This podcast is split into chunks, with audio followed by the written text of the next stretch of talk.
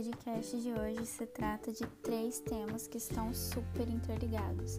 O primeiro tema, multiculturalismo, o segundo tema, diversidade cultural e o terceiro tema, o gerenciamento de conflitos. E por que que esses temas estão interligados? O nome já fala, né? O multiculturalismo é uma diversidade de culturas, ou seja, a diversidade cultural se interliga aí. E o gerenciamento de conflitos? O gerenciamento de conflitos, ele se interliga quando você começa a perceber que ali numa diversidade de culturas você tem perspectivas diferentes. E essas perspectivas geram conflitos ou então geram ali um desconforto, alguma coisa do tipo. E assim, é, o multiculturalismo ele é um termo usado para se dizer que existem diversas culturas num lugar só, né? É a globalização. E o que caracteriza o multiculturalismo é exatamente o fato de se ter uma diversidade cultural, seja ela religiosa, de gênero ou sexual, enfim. E a diversidade cultural é importante é, por causa assim da composição do capital humano dali daquele local, né? Para os negócios ela é importante nesse quesito a convivência com pessoas diferentes, elas se convertem em inovações, né? E atualmente a, a competição né, global ela está totalmente voltada em ter ideias e transformá-las em aplicações práticas. E quanto mais diversidade, mais per perspectiva, mais empatia, flexibilização, e é disso que os negócios precisam para se desenvolver, né? E o gerenciamento de conflitos é, ele é necessário para que haja uma habilidade nas relações interpessoais, né? A competência interpessoal está relacionada diretamente ao gerenciamento de conflitos.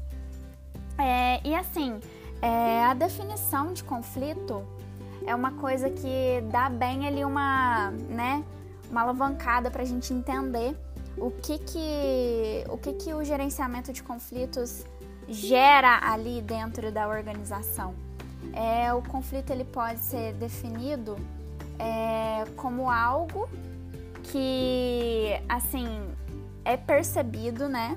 A pessoa começa ali a se frustrar, ela se dá início numa frustração e se termina quando a pessoa vê que ela não está conseguindo o que ela quer, né? E assim, é, isso, é, o, o conflito ele tem estágios, né? Tem o estágio de conflito latente, que é quando o conflito é percebido e aquilo gera ali um desconforto. E o segundo estágio pode ser chamado de conflito experimentado, que é quando aquela ocasião ela gera um sentimento de raiva, angústia é, ou então qualquer desconforto. E o conflito aberto, que é a revelação do que se sente. E o conflito aberto é quando né, acontece ali a discussão, é, a pauta, é, e assim, dependendo da forma com que o conflito é gerenciado, ele pode trazer consequências positivas. E isso foi percebido na abordagem das relações humanas do período de 1940 até meados de 1970.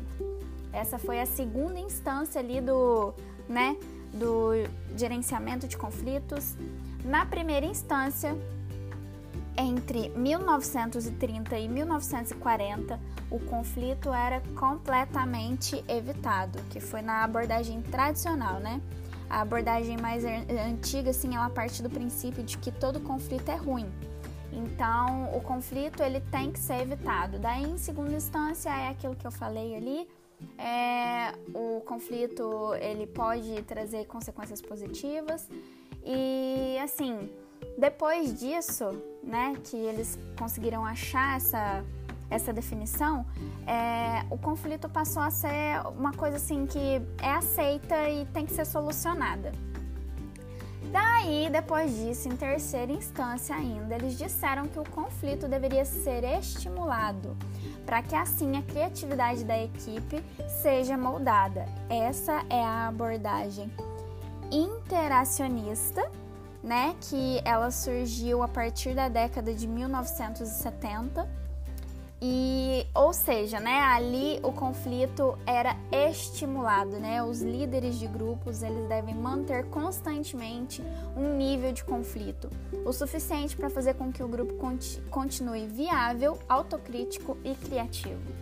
E daí se percebeu, né, que um grupo muito harmonioso, ele ele tá assim, ele vai se tornar apático, né? Porque é uma coisa muito ali harmoniosa, é, não tem ali uma, uma um estímulo para poder ter um desenvolvimento, uma melhora, se torna apático, né? É uma coisa que não tem, é, não tem como evitar, porque o conflito, ele é uma coisa que ele traz consequências positivas, negativas, vai do que você fizer com ele, né? E é isso aí, gente. Espero que vocês tenham gostado desse podcast.